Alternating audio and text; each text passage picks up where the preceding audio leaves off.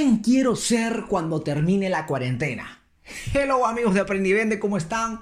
Mucho gusto, mi nombre es Tim Villafuerte, tu coach y amigo, y hoy quiero dar este granito de arena y aportar esta información de valor para ti. ¿Y por qué empiezo con una pregunta? ¿Quién quiero ser cuando termine la cuarentena? Porque quiero que tú te hagas esa pregunta. ¿Quién quieres ser cuando termine la cuarentena? ¿Sabes cuál es la diferencia de las personas que tienen éxito y las que no? Una de las cosas es el entrenamiento y la preparación. Es por eso que terminada la cuarentena, si estás exactamente en el mismo sitio cuando entraste a la cuarentena y estás en el mismo lugar y no has avanzado en nada, pues déjame decirte que perdiste tu tiempo y no entendiste el mensaje que te ha dado el destino. Para esto quiero comentarte una pequeña, pequeñísima historia. Una oruga simplemente ya le tocaba le tocaba hacer su capullo. Pero esta oruga terca no quería hacer su capullo. Porque tenía de repente miedo de convertirse en una mariposa. Porque no quería pasar ese proceso. Porque pensaba que era súper difícil ser una mariposa. De repente, cuando se metió a la corteza de un árbol, apareció un pájaro y empezó a escarbar de tal manera que dejó cerrada la entrada donde había entrado la oruga y no pudo salir más. Intentó comer el pedazo de madera que se había quedado atorado ahí, pero se llenó. Y así fue por tres días, hasta que no pudo más. Y en ese momento dijo, bueno, es tiempo de armar mi capullo. Armó su capullo, pasado el tiempo, el mismo pájaro vino, volvió a romper ese pedacito que él mismo había tapado, y la luz entró. Fue el momento cuando todos apreciaron la hermosa mariposa que estaba saliendo de ese capullo. ¿Y qué te quiero decir con esto? Tienes algo maravilloso dentro tuyo. Tienes ideas increíbles que no estás poniendo en práctica. Tienes proyectos maravillosos que no los tiene otra persona. Eres único para hacer lo que haces, pero si no lo haces ahora, te lo juro que no lo vas a hacer nunca. Así te metan preso. Así haya 100 pandemias más. Si no lo haces ahora, no lo vas a hacer nunca. ¿Y sabes por qué?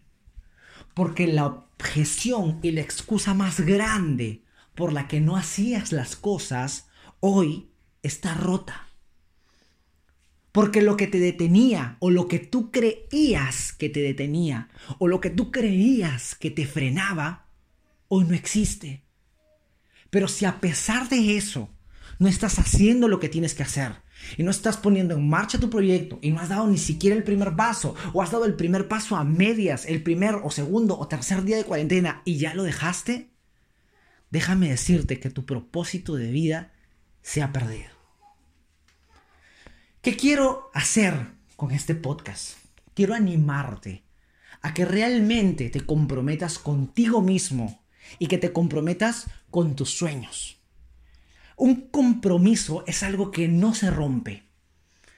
Lastimosamente estamos en una generación donde los compromisos son algo superfluo.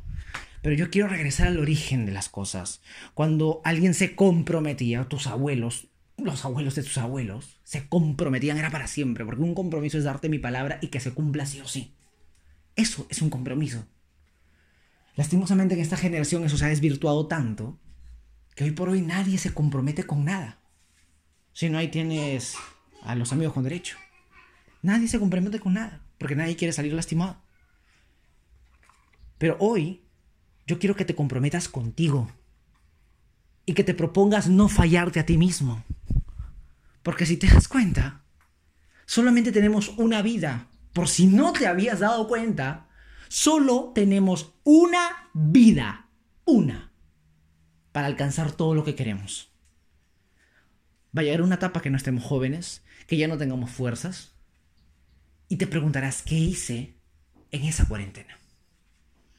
Entonces ahora quiero darte tres tips, tres tips, tres tips, para que puedas empezar en esta cuarentena y cuando termine seas una persona completamente distinta, transformada y cada vez más de lograr tu sueño, tu meta. Número uno, retoma el mapa de sueños que hiciste el 31 de diciembre o el primero de enero del 2020. Sí, retómalo, termínalo. Número uno, termínalo. Pero un tip aparte de esto es, por favor, por el amor de Dios, quítate la pijama. Sácate la pijama. Tú dirás, este tiene una cámara escondida en mi casa. No. Estudio la conducta humana. Si te quedaste en tu casa, cámbiate como si te fueras a la oficina. Cámbiate como si te fueras a trabajar. Y ponte a trabajar en tu proyecto. ¿Sí? Número uno, ponte a trabajar en tu proyecto.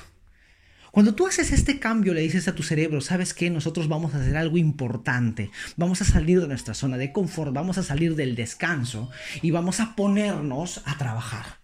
Porque si te das cuenta, los uniformes representan algo. Si te pones ropa deportiva, tu cuerpo se programa para hacer deportes. Si te pones la pijama, tu cuerpo se, se, programa para dormir y estar tirado viendo Netflix. Y si te pones ropa para ir a la oficina, tu cerebro se programa, se activa y empieza a crear, empieza a estar más atento, más despierto, empieza a trabajar. ¿Sí? Ese es el tip que quiero darte. Una vez que estés haciendo esto, vas a poner claro Así, claro, los horarios en los que vas a trabajar. Comprométete.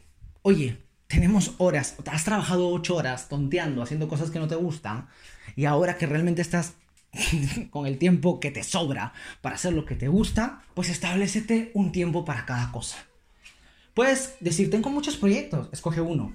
Escoge uno para esta cuarentena, no todos, escoge uno, un bendito uno de todos, y termínalo. Pero establece un horario. Por ejemplo, si vas a empezar a las 9 de la mañana, establece que de 9 a 10 vas a hacer, ponte la parte A, de 10 a 11 la parte B de tu proyecto y de 11 a 12 la parte C. ¿no? Eh, de repente tengas que hacer en algún momento los diseños o la parte creativa o empezar a hacer, eh, no sé, pues los gráficos, dibujos, algo. Pero establece una hora para cada cosa y a la hora cambia, cambia. Porque te vas a aburrir y eso es normal. ¿Sí? Pero establece horarios exactos para cada cosa. Oye, ¿sabes qué? ¿Vas a usar las madrugadas? Pues dale. Pon en un horario también tu, tiempo de relax. Las horas en las que vas a ver Netflix. Las horas en las que vas a no perder el tiempo, sino relajarte. Ponlas también. ¿Cuánto tiempo y a qué hora? ¿Sí?